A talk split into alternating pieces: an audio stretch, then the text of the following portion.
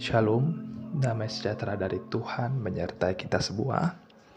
Pada kesempatan kali ini saya akan coba membahas tentang pengelolaan keuangan, tetapi yang menurut Alkitab ya, pengelolaan keuangan yang Alkitabiah. Oke, kita mulai saja.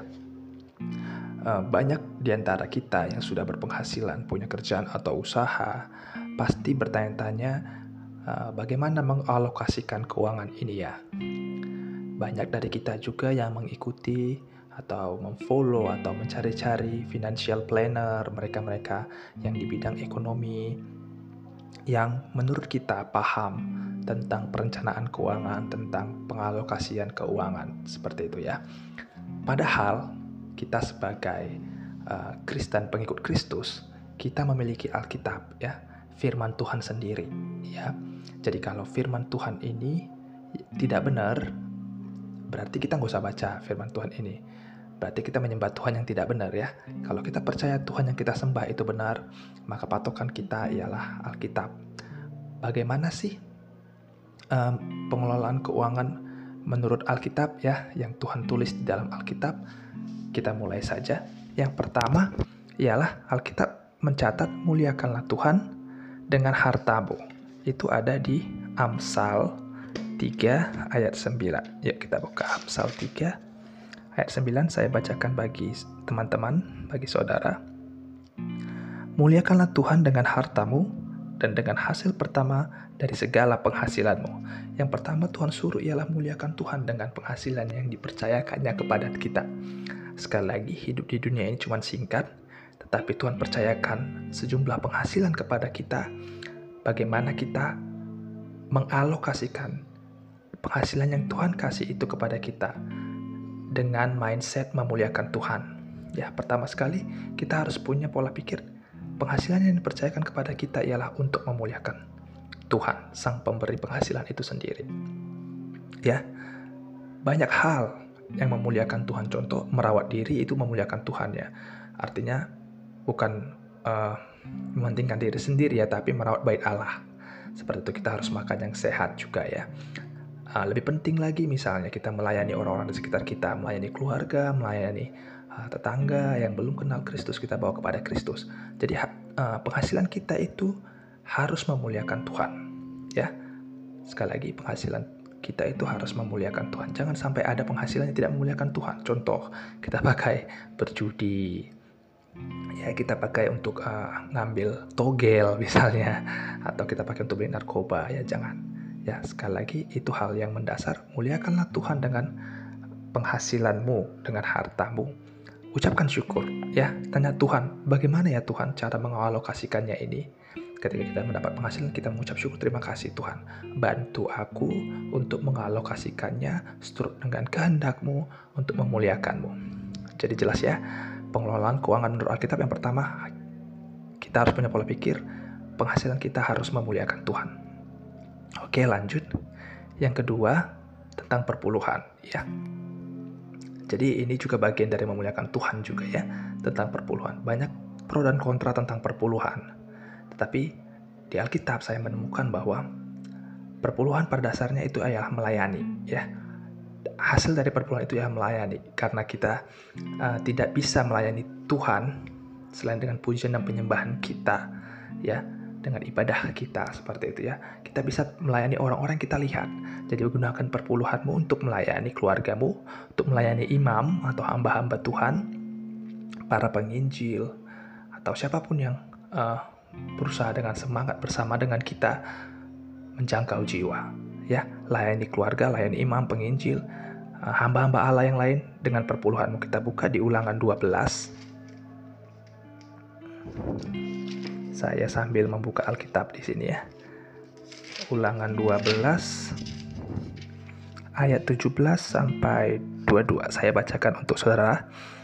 Di dalam tempatmu tidak boleh kau makan persembahan per persepuluhan dari gandummu, dari anggurmu dan minyakmu, ataupun dari anak-anak sulung lembu sapimu dan kambing dombamu, ataupun sesuatu dari korban yang akan kau nazarkan, ataupun dari korban sukarelamu, ataupun persembahan khususmu.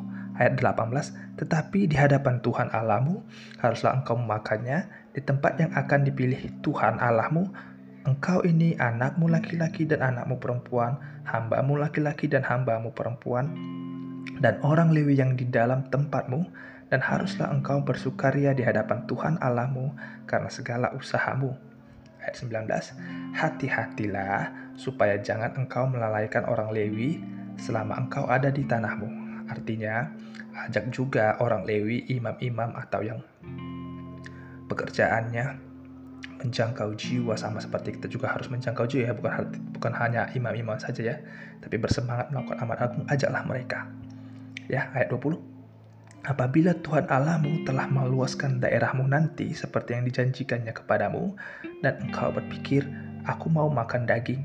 Karena engkau ingin makan daging maka bolehlah engkau makan daging sesuka hatimu 21 apabila tempat yang akan dipilih Tuhan Allahmu untuk menegakkan namanya di sana terlalu jauh, ya tadi kan Tuhan suruh bawalah di hadapan Tuhan, kan gitu ya, di tempat yang dipilih Tuhan. Tetapi ayat 21 bilang gini, apabila tempat yang akan dipilih Tuhan Allahmu untuk menegakkan namanya di sana terlalu jauh dari tempatmu, maka engkau boleh menyembelih dari lembu sapimu dan kambing dombamu yang diberikan Tuhan kepadamu, ya Tuhan berikan, tapi kita mau berikan kembali kepadanya melalui persepuluhan, seperti yang kuperintahkan kepadamu, dan memakan dagingnya di tempatmu sesuka hatimu.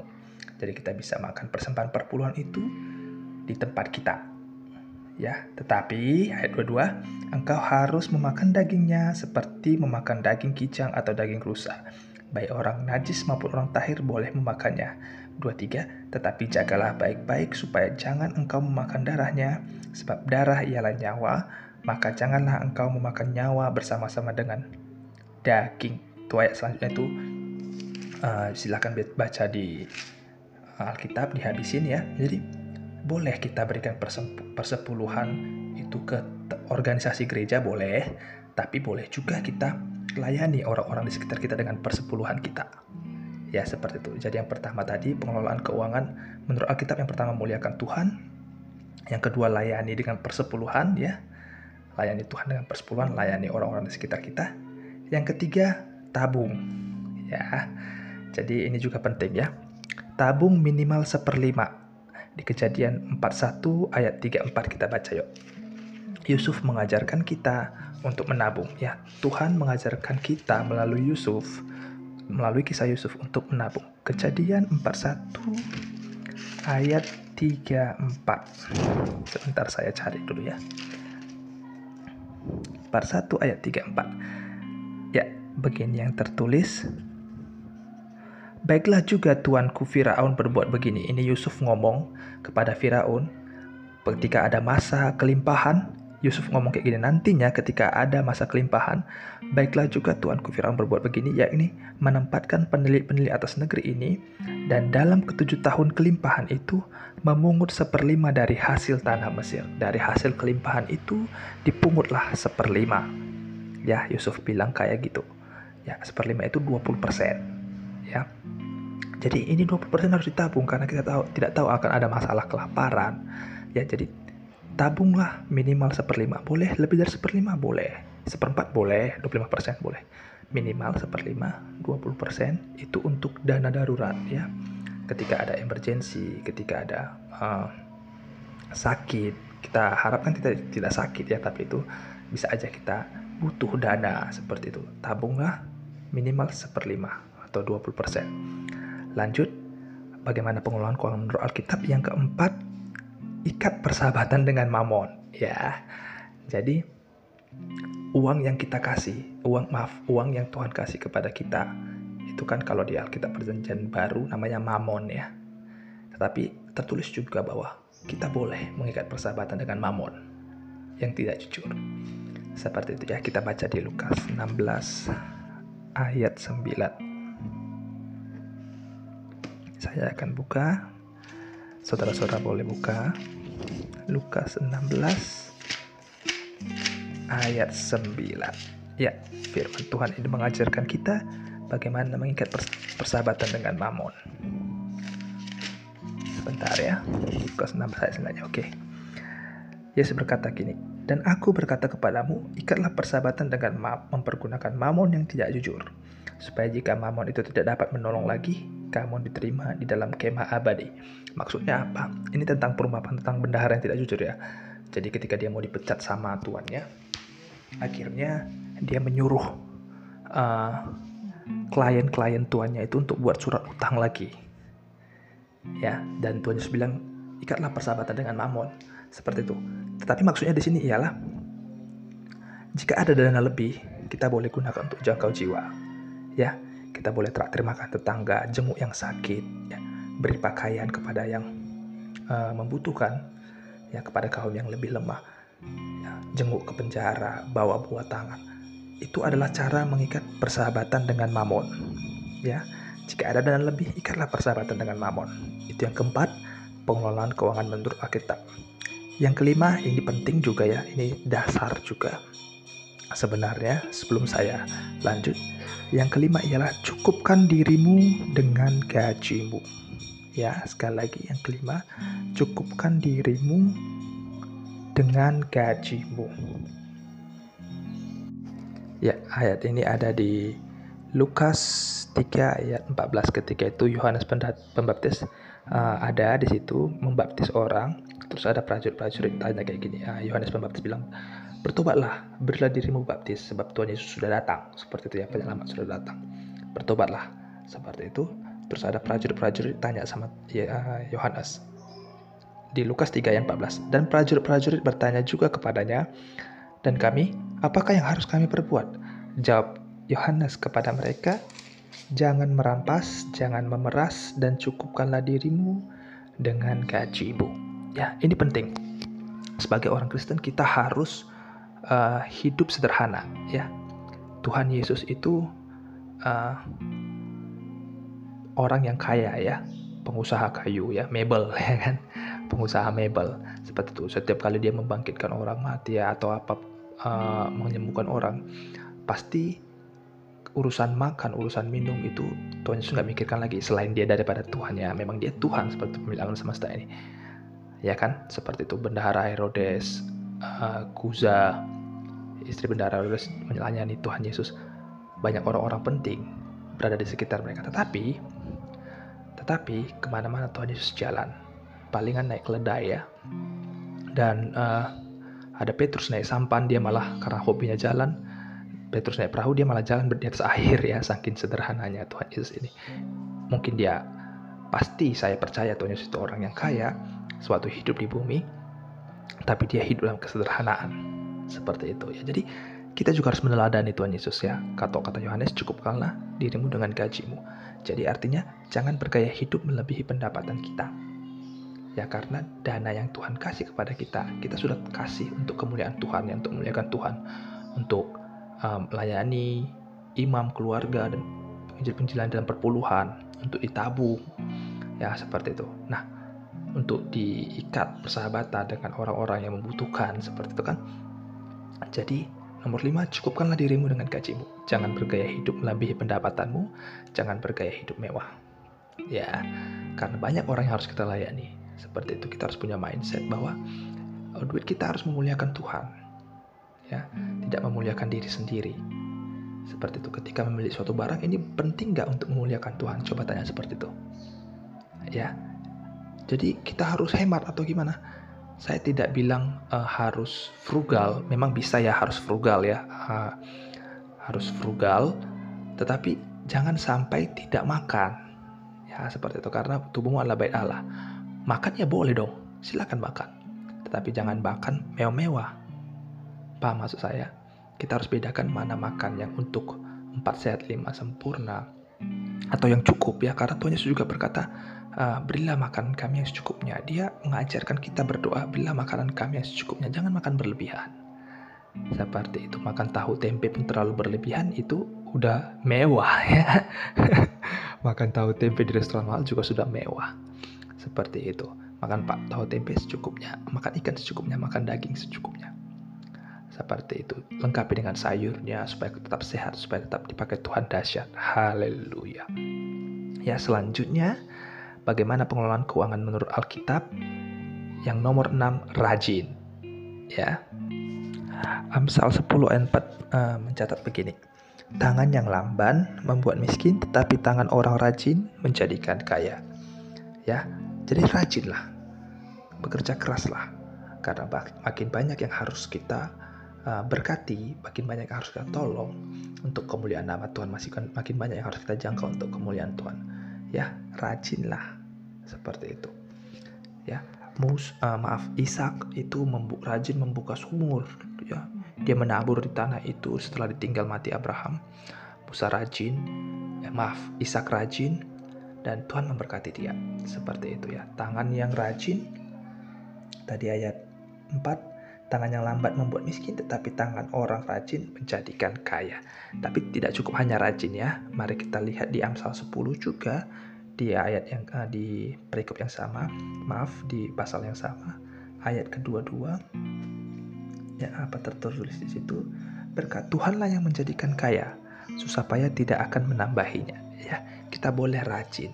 Ya seperti itu. Tapi ada satu poin lagi untuk Tuhan berkati kita ialah berkat Tuhan itu penting ya untuk Tuhan kasih penghasilan lebih ya Tuhan harus berkati kita ya seperti itu jangan jangan uh, hilangkan faktor itu karena Tuhan yang izinkan kalau Tuhan gak izinkan ya sama aja seperti itu ya. Jadi yang paling penting ialah kita harus minta berkat Tuhan. Berkat Tuhan itu izin Tuhan ya, seperti itu ridho dari Tuhan. Ya. Bagaimana mendapat uh, izin Tuhan? Kalau di Mazmur 1 ayat 1 sampai 3 bilang begini, berbahagialah orang yang tidak berjalan menurut orang fasid, yang tidak berdiri di jalan orang berdosa dan tidak duduk dalam kumpulan pencemooh, tetapi yang kesukaannya ialah Taurat Tuhan dan yang merenungkan Taurat itu siang dan malam. Ya seperti pohon yang tanam di tepi aliran air yang menghasilkan buahnya pada musimnya dan yang tidak layu daunnya. Apa saja yang diperbuatnya berhasil ya. Apa saja yang kita buat berhasil kalau kita merenungkan firman Tuhan dan melakukannya. Pada hari ini saya coba uh, bagikan kepada saudara-saudara bagaimana mengelola keuangan seturut dengan firman Tuhan. Jika kita lakukan, puji Tuhan, Tuhan akan buat kita berhasil. Tuhan akan berkati kita, mengizinkan kita untuk berhasil. Bukan untuk kepentingan kita ya, tapi untuk Tuhan pakai dahsyat lagi, lebih dahsyat lagi ke depan untuk menjangkau orang-orang di sekitar kita. Yosua juga uh, mencatat Ketika mereka masuk ke tanah Kanaan, Yosua yang pimpin Yosua bilang gini, "Janganlah engkau lupa memperkatakan kitab Taurat ini, tetapi renungkanlah itu siang dan malam, supaya engkau bertindak hati-hati sesuai dengan segala yang tertulis di dalamnya, sebab dengan demikian perjalananmu akan berhasil dan engkau akan beruntung." Wow. Ya, jadi uh, kiblat kita ialah firman Tuhan. Patokan kita adalah firman Tuhan. Follow terus, lakukan terus, renungkan siang dan malam. Tuhan akan buat beruntung dan berhasil, berhasil dan beruntung. Ya, satu lagi bagaimana supaya diberkati Tuhan yang pertama uh, yang terakhir untuk memberkati diberkati Tuhan itu kita harus masuk dalam amanat agung ya. Amanat agung itu di Matius 28 ayat 19 sampai 20 saya bacakan. Matius 28 ayat 19 sampai 20. Karena itu pergilah Jadikanlah semua bangsa muridku, kata Tuhan Yesus, dan baptislah mereka dalam nama Bapa dan Anak dan Roh Kudus. Dan ajarlah mereka melakukan segala sesuatu yang telah kuperintahkan kepadamu, dan ketahuilah aku menyertai kamu senantiasa sampai kepada akhir zaman. Wow ya. Tuhan mau sertai kita, Tuhan mau berkati kita kalau kita mengambil keputusan untuk menjangkau jiwa, melakukan amal agung. Mulai sekarang ambil keputusan itu supaya Tuhan tambahkan penghasilanmu untuk amanat agung, untuk kemuliaan Tuhan ya, bukan untuk memuliakan diri sendiri. Ini penting ya, ini yang terakhir. Yang, yang lain juga penting 1 sampai 6 tadi. Tapi ini tidak kalah penting pengelolaan keuangan menurut Alkitab. Yang terakhir nomor 7, jangan ingin kaya ya, jangan ingin memperkaya diri sendiri. Sekali lagi, tangan yang rajin menjadikan kaya, berkat Tuhan menjadikan kaya, kita harus turut masuk dalam amanat agung supaya Tuhan pakai, supaya Tuhan berkati dan Tuhan uh, dan kita bisa pakai berkat Tuhan itu untuk menjangkau jiwa. Yang ketujuh terakhir, jangan ingin kaya. Ya. Itu ada tercatat di 1 Timotius 6 ayat 9, kita baca. Tetapi mereka yang ingin kaya terjatuh ke dalam pencobaan, ke dalam jerat dan ke dalam berbagai-bagai nafsu yang hampa dan yang mencelakakan yang menenggelamkan manusia ke dalam keruntuhan dan kebinasaan.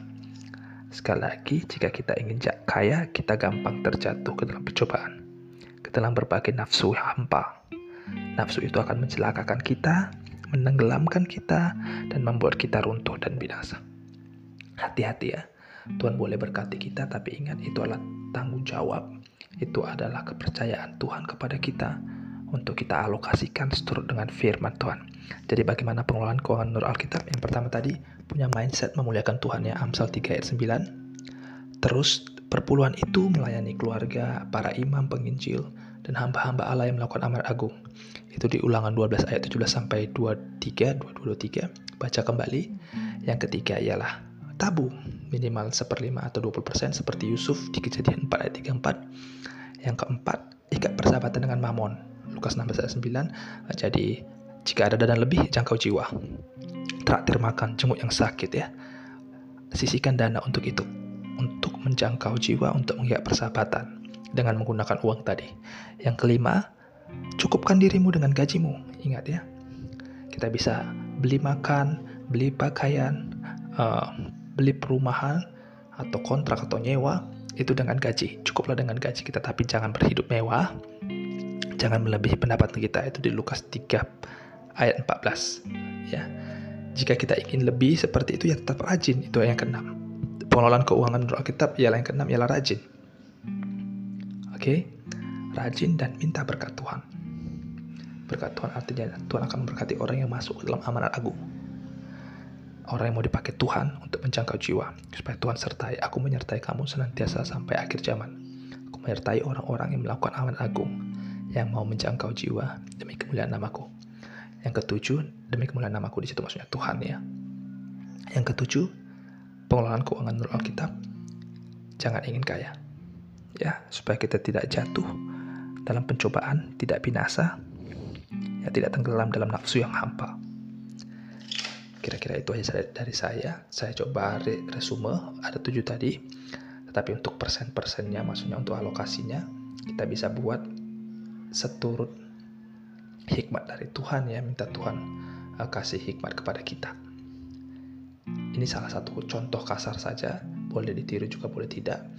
Ya, tadi dari penghasilan kita yang 100% itu ambillah 10 atau 30% untuk melayani Tuhan.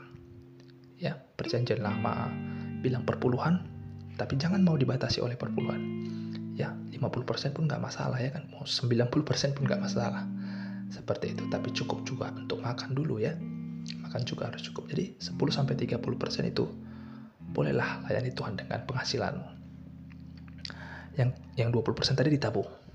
Oke. Okay. 20% tadi ditabung seperti Yusuf juga menabung untuk dana darurat. Terus 40% maksimal 40% itu bisa untuk kebutuhan. Ya. Bisa cuma 10%. Kalau kamu sanggup dengan 10% cukup, it's okay. Very good ya. 20, 30, 40% maksimal kebutuhan. Mungkin nanti ada kebutuhan lain bisa ditambah juga. Tapi alokasikan juga untuk kebutuhan. Untuk penghidupanmu keluarga seperti itu 10 sampai 20% selanjutnya untuk investasi atau untuk masa depan ya jadi perlu mana tahu kita tidak bekerja lagi atau pensiun atau tidak sanggup bekerja ada dana yang kita keep ya itu bisa kita pakai dalam penghidupan kita atau dalam uh, alokasi untuk bisa menjaga orang ke depannya nanti Sekali lagi 10% untuk perpuluhan, 20% untuk tabungan, 30% investasi, 40% kebutuhan. Itu minimal semua seperti itu. Atau bisa 30% untuk uh, perpuluhan, ya untuk menjangkau jiwa. 10% untuk investasi juga boleh, seperti itu. Ya, jangan tidak ada untuk hari tua, kita harus sepenuhnya juga bergantung kepada Tuhan, tetapi kita pakai hikmat dari Tuhan dan kita percayakan Tuhan berkati kita tetap bersemangat melakukan amal agung. Ya, ketika nanti di pensiun kita juga masih bisa berusaha bekerja sekuat tenaga seperti Kaleb ya umur 80 tahun masih bisa berperang seperti itu. Oke. Jadi tetaplah berjalan seturut dengan firman Tuhan. Kelola keuangan yang Alkitab ya seturut dengan Alkitab. Jangan berdasarkan orang-orang yang tidak kenal Tuhan, yang kita tidak tahu dia menyembah siapa, tapi kita turut uh, mengikuti sarannya yang tidak sesuai dengan Alkitab. Itu aja dari saya. Tuhan Yesus memberkati.